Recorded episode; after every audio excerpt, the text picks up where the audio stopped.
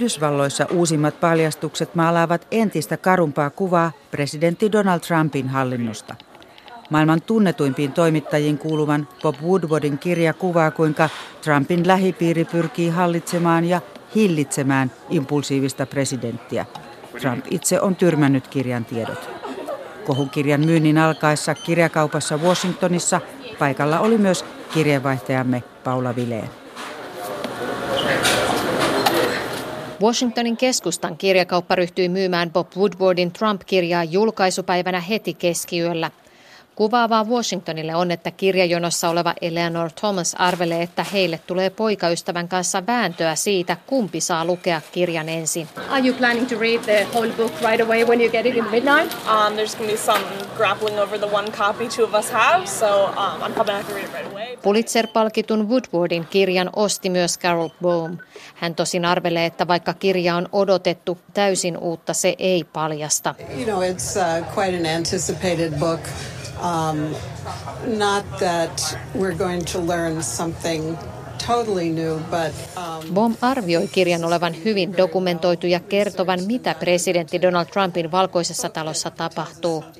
Jose Rojas oli jonossa paalupaikalla ja sai ostettua kirjan ensimmäisenä. Hän kertoo järkyttyneensä, kuinka paljon hallinnon jäsenet tuntuvat arvostelevan presidenttiä. But this time, the staff itself is condemning the president, and I found that shocking. Rojas sanoo itsellään olevan kokemusta kahdessa presidentin hallinnossa vapaaehtoisena työskentelemisestä ja sen perusteella hän luottaa Woodwardin raportointiin. I volunteered and worked with two presidents' administrations at the White House. And every time a Woodward book would come out, we would be very angry and frustrated because he's so thorough He's so accurate. Joka kerta kun Woodwardin kirja ilmestyi, olimme vihaisia ja turhautuneita, koska se oli niin paikkansa pitävä. Woodward paljasti sellaisia asioita, jotka meitä nolottivat, Rahas muistelee. Hänen mielestään Woodward kohtelee molempia puolueita tasapuolisesti eikä valitse suosikkeja. Etukäteen eniten huomiota lienee saanut Woodwardin väite, että kansliapäällikkö John Kelly olisi sanonut presidenttiä idiootiksi. Puolustusministeri Jim Mattis olisi Woodwardin mukaan arvioinut presidentin käsityskyvyn olevan kuudesluokkalaisen tasolla. Trump on torjunut väitteet ja sanonut kirjaa fiktioksi ja kirjailija Woodwardin valehtelevan. Oh yeah, sure, he's lying, sure. No, Bob Woodward, no, the book, you mean on the book? Yes, the book, yeah. uh, the book means nothing. It's a work of fiction. Already General Mattis has come out very, very strongly And I think you know General Mattis. He does what he wants to do. He's a very independent guy. He was insulted by the remarks Trump myös nosti esiin, että sekä puolustusministeri Mattis että kansliapäällikkö Kelly ovat antaneet lausunnot, jossa kiistävät Woodwardin väitteet. NBC-kanavan haastattelussa Woodward sanoi, että Mattis ja Kelly eivät puhu totta kiistäessään sanomisensa. Woodwardin mukaan he yrittävät suojella työpaikkojaan, mikä on täysin ymmärrettävää. Uh, they are not telling the truth. That's uh, that, uh, no, but look, look, what's going on here, and uh, these people, uh, these are political statements to protect their jobs. Uh, totally understandable. Woodward on pitänyt kiinni raportoinnistaan ja sanonut kirjansa perustuvan ensikäden lähteisiin ja satojen tuntien nauhoitettuihin haastatteluihin.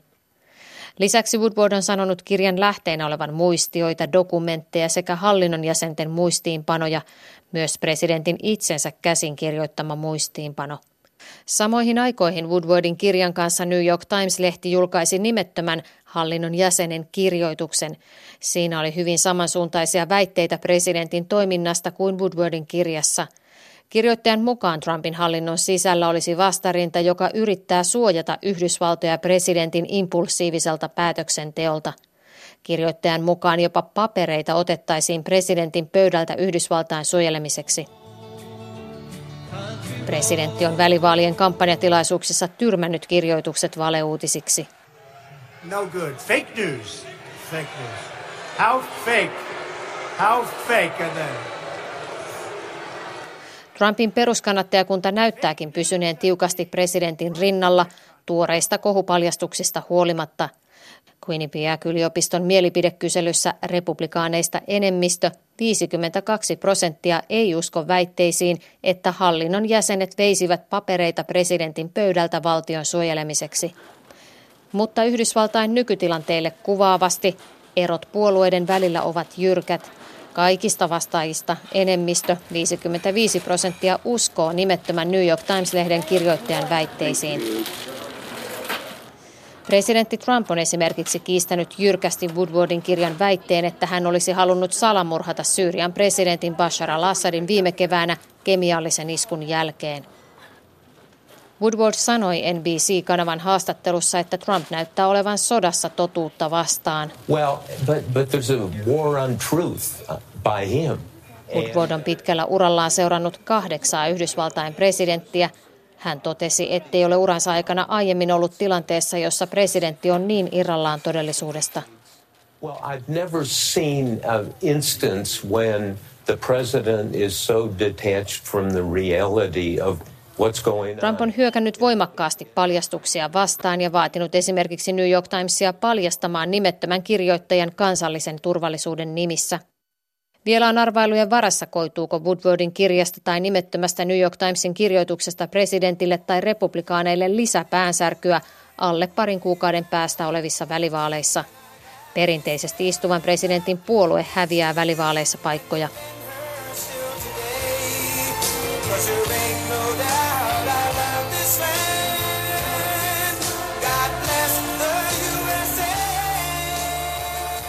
Jatketaan keskustelua studiossa. Vieraina ovat Lännen median päätoimittaja ja ulkomaan toimituksen vetäjä Matti Posio. Tervetuloa. Kiitoksia. Sekä ulkopoliittisen instituutin tutkija Ville Sinkkonen. Tervetuloa. Kiitos. Matti Posio, tapasit vuosi sitten Washingtonissa Bob Woodwardin, kun hän oli aloittelemassa tämän Fear, eli pelkokirjansa kirjoittamista. Ja Bob Woodward tunnetaan yhä parhaiten siitä, että hän 70-luvun alussa kollegansa Carl Bernsteinin kanssa kirjoitti Watergate-skandaalista tapahtumista, jotka alkoivat demokraattipuolueen tiloihin tehtyjen murtojen tutkinnasta. Ja nämä raportit johtivat osaltaan presidentti Richard Nixonin eroon. Millä mielellä Woodward aloitti tämän uuden kirjan kirjoittamisen? Oliko hän kaatamassa presidenttiä? Bob Woodward ei ollut kaatamassa presidenttiä. Hän oli tekemässä sitä, mitä Bob Woodward tekee, eli vanhaa kunnon hyvän ajan journalismia. Lähestyin häntä Washington DCissä ja kysyin, saanko haastatella, ja hän sanoi, että kysyn nyt, mutta melkein ensimmäinen asia, minkä hän myös sanoi, oli, että olen muuten aloittelemassa kirjaa Trumpista ja kerään parhaillaan siihen aineistoa. Ja yritin kysyä häneltä, että mihin suuntaan hän kallistuu – tätä työtä aloittaessaan, että onko Trump todellinen vapaan maailman johtaja vai onko hän kenties Venäjän talutusnuoressa ja siihen Woodward sanoi, että katsos kun minä en kallistu. No nyt tämä kirja on valmis ja siitä on paljon jo puhuttu, mutta jonkin verran on ehkä arvosteltu sitä, että lähteenä näyttää olevan paljon – Trumpin hallinnosta lähteneitä ihmisiä ja että heillä saattaisi sitten olla joku oma agendansa tässä.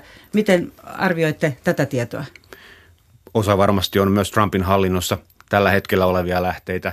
Woodward itse on nyt kirjan ilmestyttyä sanonut, että tässä kirjassa ei ole nimettömiä lähteitä. Heidän joka ikisen nimi on erittäin kirkkaasti minun tiedossani. Eli nyt meidän pitää luottaa tähän mieheen, joka on yksi Yhdysvaltojen – luotettavimmista journalisteista. Hänellä on tämä Watergate-paljastusten tekijän maine ja, ja varmasti tämä, että Trumpin hallinnosta on lähtenyt näin monia ja he ovat halukkaita puhumaan, on myös Trumpin syytä, koska niin kuin nyt Woodward sitten tässä kirjassaan jo tuo aika selkeästi esille, mikä se johtopäätös oli. Ja sehän on se, että hänen mukaansa Yhdysvalloissa on tapahtunut toimeenpanevan hallinnon hermoromahdus, jossa piilotetaan – sen hallinnon johtajalta, presidentiltä, maan ylimmältä päättäjältä asiakirjoja, jotta hän ei tekisi hölmöyksiä. Ja että Yhdysvalloissa on tällainen emotionaalisesti ylikiihottunut, ailahtelevainen ja arvaamaton presidentti. Se oli se Woodwardin johtopäätös sitten, kun aineisto oli kerätty. Miten Ville Sinkkonen arvioi, pystytäänkö Yhdysvalloissa tekemään puolueetonta raportointia ja tutkimusta tällaisesta asiasta, kun maa on niin jakautunut? No tilanne on kieltämättä Yhdysvalloissa polarisoitunut, mutta kyllähän se on selvää, että tämä vahvistaa sitä, sitä yleistä narratiivia, mitä, mitä myös muista lähteistä tulee tähän hallinnon, hallinnon toimivuuteen tai toimimattomuuteen liittyen. Kyllä. Matti Posio, olet jo ehtinyt jonkin verran perehtyä tähän kirjaan. Mikä sinua siellä yllätti tai mikä oli mielestäsi kiinnostavinta? Kirja on Woodwardia lukeneille hyvin tuttua. Se on hänen tätä show don't tell kerrontatyyliään. Siinä viedään lukija huoneisiin, suljettuihin huoneisiin, keskusteluihin tilannehuoneessa, valkoisessa talossa ja kerrotaan sitten, että kuka sanoi mitäkin ja siellä on kirosanoja myöten kaikkea ja, ja hän sanoo, että kaikki tämä perustuu lähteisiin, mitään ei ole keksitty. Sitä lukee kuin dekkaria, mutta sitten koko ajan muistaa, että tässä on yksi läntisen maailman uskottavimpia journalisteja. Ja eihän tämä fake newskään mitään uutta ole, ainakaan Bob Woodwardille.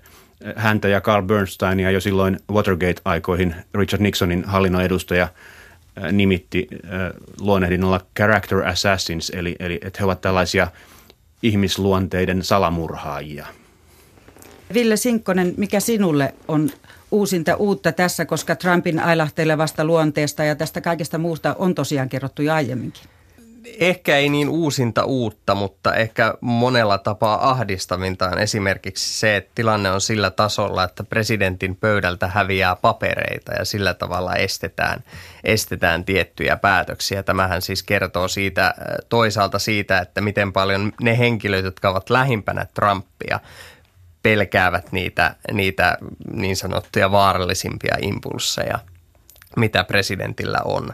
Ja, ja sitten taas toisaalta se niin kuin molemminpuolinen arvostuksen puute, mikä tuolla hallinnossa selvästikin on valloillaan. Eli, eli toisaalta Trumpin hallinnossa toimivat henkilöt kritisoivat presidenttiä todella rajusti, kuten tuossa Paulan jutussa aiemmin kuultiin noita, noita pätkiä. Ja, ja sitten toisaalta myös se, että miten presidentti Trump suhtautuu näihin henkilöihin hänen ympärillään. Että, että se kova kritiikki esimerkiksi oikeusministeri Jeff Sessionsia kohtaan on tässä vain jäävuoren huippu. Että siellä on monta muutakin sellaista henkilöä, jotka, jotka saavat Trumpilta todella räikeää kritiikkiä. Rudy Giuliani esimerkiksi. Trumphan on ympäröinyt itsensä tällaisilla erittäin voimakkailla, kokeneilla hahmoilla. Ja tämä näitä Etelä-Koreasta vetäytymisdokumentteja piilottanut Gary Cohn siinä kirjan alkukohtauksessa. Hänhän oli Goldman Sachsin entinen johtaja. Hänellä oli kanttia tehdä tällaisia tekoja. Et kirjassa ehkä nyt, kun kaikki tietävät Trumpin, niin ei niin kauhean yllätyksenä tule se, että tämmöinen ailahtelevainen, möläyttelevä presidentti on. Mutta se on ehkä uusi kuvaus taas siitä, miten valmistautumaton Trump lopulta oli tähän tehtävään. Hän ei edes uskonut voittavansa. Hän joutui täysin kylmiltään siihen. Ja sitten hänen esikunnassaan oli näitä hyvin riiteleviä fraktioita. Ja viimeisen päätöksen teki sitten milloin entinen Breitbart oikeistolais uutissaitin vetäjä tai sitten vävypoika. Tässä kirjassa tosiaan kerrotaan, että Trump on ollut vähällä kärjistää Korean niemimaan tilanteen jopa sodan partaalle. Kerrotaan, että hän oli luonnostellut twiitin ja tässä twiitissä olisi kerrottu, että Yhdysvallat vetää Etelä-Koreassa olevien amerikkalaissotilaiden omaiset maasta ja tätä olisi voitu tulkita Pohjois-Koreassa jopa sodan julistuksena. Saako kirjasta sen käsityksen, että Trump on todellinen turvallisuusuhka Yhdysvalloille ja ehkä laajemminkin? voi tuohon täydentää, että ei ainoastaan tweetin, vaan oli luonnehdittu, luonnosteltu kokonainen kirje, jossa presidentti ilmoittaa, että me vetäydymme nyt Etelä-Korean puolustamisesta, koska se maksaa niin tavattoman paljon, mutta halutessanne voitte ottaa yhteyttä, niin neuvotellaan tämä diili uusiksi. Ja silloin nämä aikuiset siellä talossa niin sitten yrittivät selittää hänelle kaikin tavoin, että kuulkaa nyt, että tämä Etelä-Korea – että se ei ole ainoastaan, että me puolustamme Taivania tällä kolmella ja puolella miljardilla tai mikä se summa onkaan, vaan se on koko meidän turvallisuutemme ja koko läntisen ja koko maailman turvallisuuden perusta. Ei sitä voi yhdellä kirjeellä. Ja sitten se kirje pantiin pinossa alimmaiseksi sellaiseen kansioon, jossa luki, että to be kept. Kyllä siis maailman politiikan lainalaisuuksien osaltahan hän Trump on tässä niin kuin selkeästi, selkeästi tiedoton, jos, jos ja kun nämä, nämä tuota, Woodwardin kirjoittamat asiat tämän, tämän niin Korea-kysymyksenkin tiimoilta pitävät paikkansa. Se tuntuu hurjalta, että sitten ehkä avustajien varassa on se, että tällainen äh, aika dramaattinenkin ele sitten estetään tällä hetkellä. Se pitää pohtia sitä, sitä myös niin kuin laajempaa kuvaa, että mitä se kertoo tällä hetkellä siitä, että miten paljon voimme luottaa Yhdysvaltojen valtion instituutioiden toimintaan, jos, jos niin kuin ollaan sen varassa, että yksittäiset toimijat hallinnon sisällä silottelevat näitä presidentin impulsseja. No Paula Vileenin jutussa todettiin, että nämä Trumpin kannattajat yhä ovat niin kuin presidentin takana, että nämä paljastukset eivät heidän mielipidettään muuta. Miksi Trumpin kannatus pysyy niin vankkana tietyssä joukossa? No se on monisyinen kysymys, mutta se, se lähtökohtahan on edelleen se, se, että Trump on, on siitä huolimatta, että, että millainen toimija hän nyt on presidenttinä, niin silloin, silloin va- ennen vaalikampanjaa ja vaalikampanjansa aikana hän, hän kuitenkin haistoi sen – sen turhautumisen, mikä, mikä siinä hänen kannattajakunnassaan on Washingtonin eliittiin. Ja hän, hän ruokkii edelleen tätä.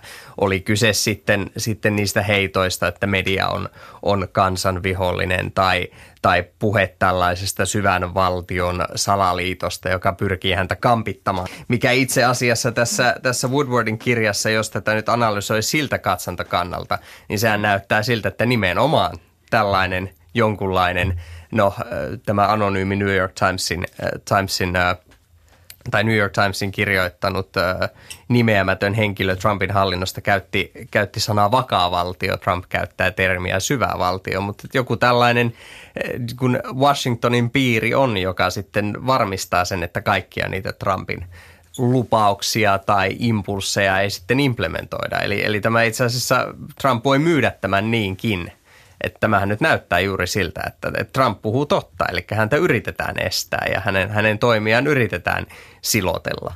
Kyllä, mutta valtakunnan tasolla Trumpin kannatuksessa on muutosta. Kannatus on laskenut. Kyllä. Näyttääkö, että Joo. siinä on tapahtunut selkeä muutos viime aikoina? No siinä on tapahtunut kyllä pientä muutosta siinä, siinä Trumpin, Trumpin kannatusluvuissa. Että ne on ollut siinä 40 prosentin hujakoilla vähän riippuen, mitä, mitä mielipidemittausta sitten, sitten kulloinkin tarkastellaan. Mutta, mutta tällä hetkellä suurimmassa osassa näissä isommissa Yhdysvaltojen laajuissa mielipidemittauksissa Trumpin kannatus on tosiaan tippunut. Yhdysvalloissa on kahden kuukauden päästä kongressin välivaalit, joita pidetään erittäin merkittävinä. Voiko tämä kannatuksen hienoinen lasku tai laskusuunta sitten heijastua siihen vaalitulokseen ja että valta osassa kongressia edustajan huoneessa esimerkiksi vaihtuisi? Sanotaan, että historiallisesti, jos presidentin kannatus on ollut niin alhaista kuin se on tällä hetkellä Trumpilla, niin se on, se on nimenomaan johtanut siihen, että, että valtapuolue kokee tuntuvankin tappion, tappion kongressivaaleissa. Ja erityisesti eh, tilanne edustajan huoneen osalta on se, että, että tämänhetkisten mielipidemittausten perusteella näyttäisi siltä, että demokraatit voisivat, voisivat kääntää edustajan huoneen itselleen. Ja näihin vaaleihin on tässä nyt vielä kaksi kuukautta aikaa, että paljon voi tapahtua ennen sitä. Ja jokainen, ainakin... viikko, jokainen viikko tapahtuu niin paljon, että sen verran ei välttämättä tapahtuisi vuodessakaan. Niin. Ja tämä olisi todella hyvää viihdettä, jos ei se olisi niin pelottavaa paikkapaikoilla. No puhutaan niin sanotusta lokakuun yllätyksestä ja nyt sitten tietysti jännitetään, että mikä se tällä kertaa se, se lokakuun Median rooli lokakuun tulee olemaan mielenkiintoinen, on. mutta onneksi Yhdysvalloissa ei niinkään tarvitse olla huolissaan sananvapaudesta. Sitä siellä maassa todellakin riittää. Siellä pitää olla huolissaan faktojen paikasta tässä sananvapaudessa. Näin totesi maailmanpolitiikan arkipäiväohjelman lopuksi lännen median päätoimittaja Matti Posio. Toinen keskustelija oli tutkija Ville Sinkkonen ulkopoliittisesta instituutista. Ja palaamme uusin aiheen jälleen viikon kuluttua.